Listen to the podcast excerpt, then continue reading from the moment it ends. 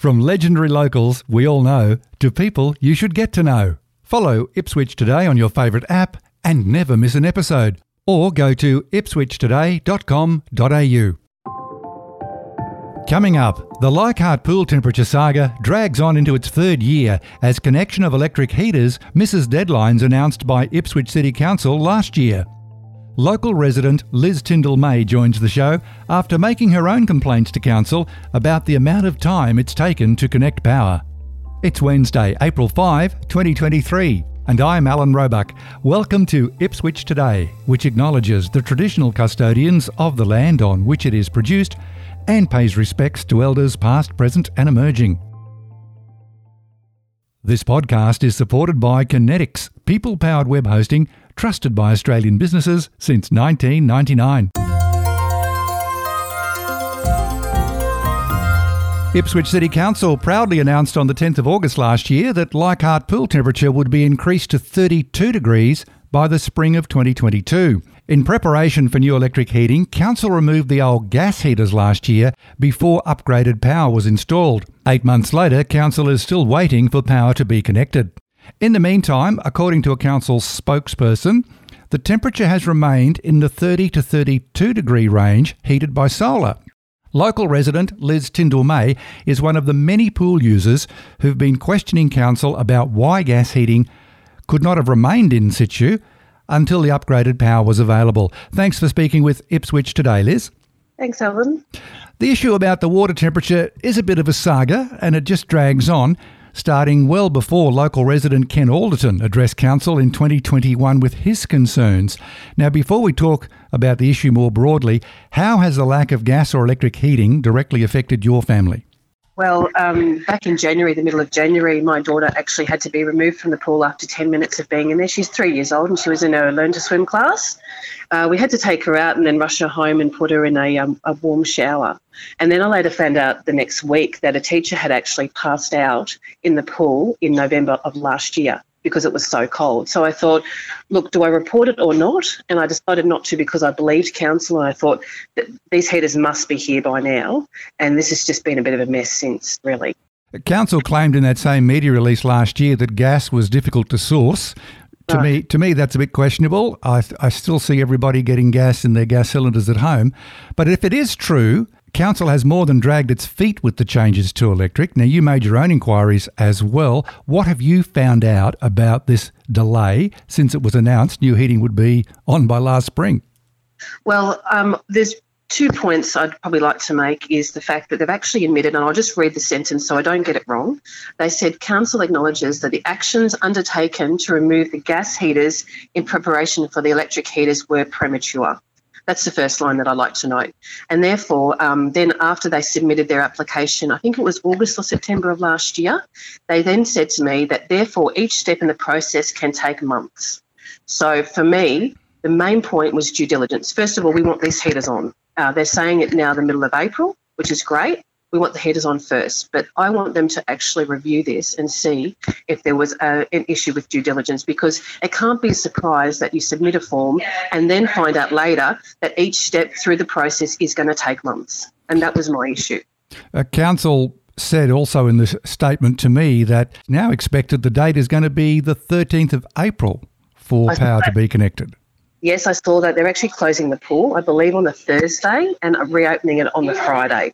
So you would understand that the pool would need to be closed down for a day while they do all of their connections.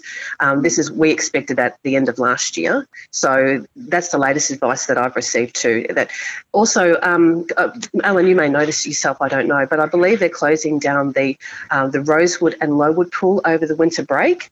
So Leichhardt is probably the closest pool that the Learn Swim crew can actually come to. So they really do need to do this to actually service not just us residents here in, in um, Ipswich and Leichhardt, but also in the surrounding areas as well.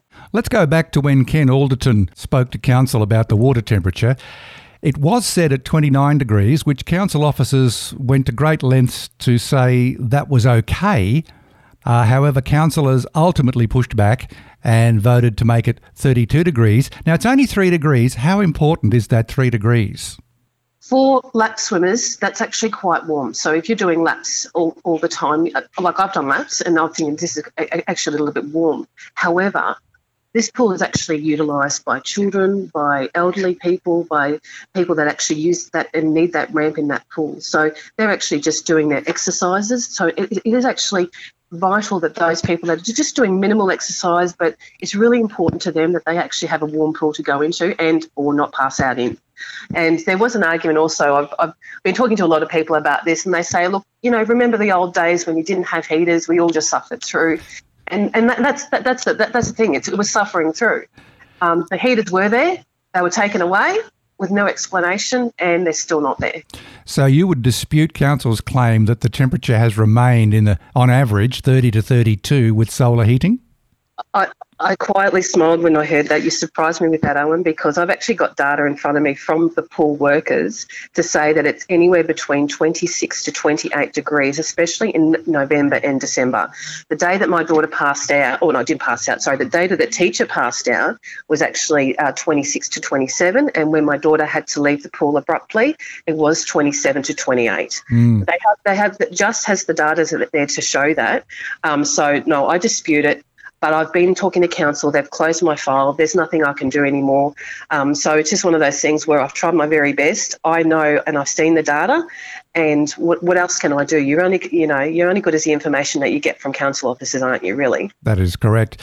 And I guess there's one other item that will remain in dispute forevermore, and that is the media release last August said the heaters would be on by spring, but the physical electric heaters weren't installed till December, so that was going to be an impossibility. So left hand not talking to right hand, or uh, somebody's giving bad advice to the mayor and councillors? No, I, I, totally agree, and I really want them to learn some lessons from this. You know, let's put the heaters, um, let's connect the heaters on and get the pool running again, and then actually let's just go back and actually see what went wrong, because you know something has gone wrong here. First of all, they shouldn't have turned it off, but you know let, let's check this due diligence. I was actually reading the council um, the council minutes from 2021 and actually watching this quite closely myself. And I thought that the due diligence had been done on this. So we'll just see what happens. Well, let's hope the silver lining is that the power actually is connected on the 13th of April, and I guess it'll take a few days to uh, to ramp up to heat it up to 32, and you can get back in the pool, Liz. I'd love to. And my daughter, she's you know, got a three year old and a two year old, and they love to go back to that pool. Liz Tindle-May, thanks for speaking with Ipswich today. Thank you, Alan. You'll find Ipswich City Council's full response to questions from Ipswich Today in the show notes. Ipswich Today is supported by Kinetics, people powered web hosting trusted by Australian businesses since 1999. This podcast is also listener supported.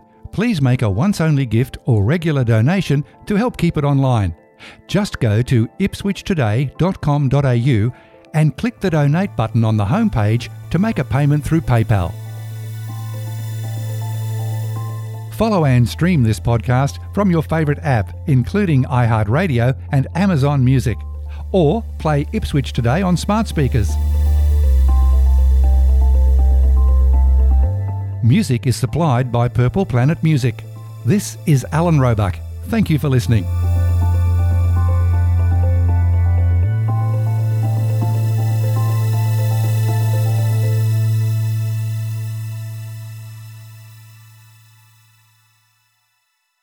Enjoying Ipswich today? Please share the love on your socials.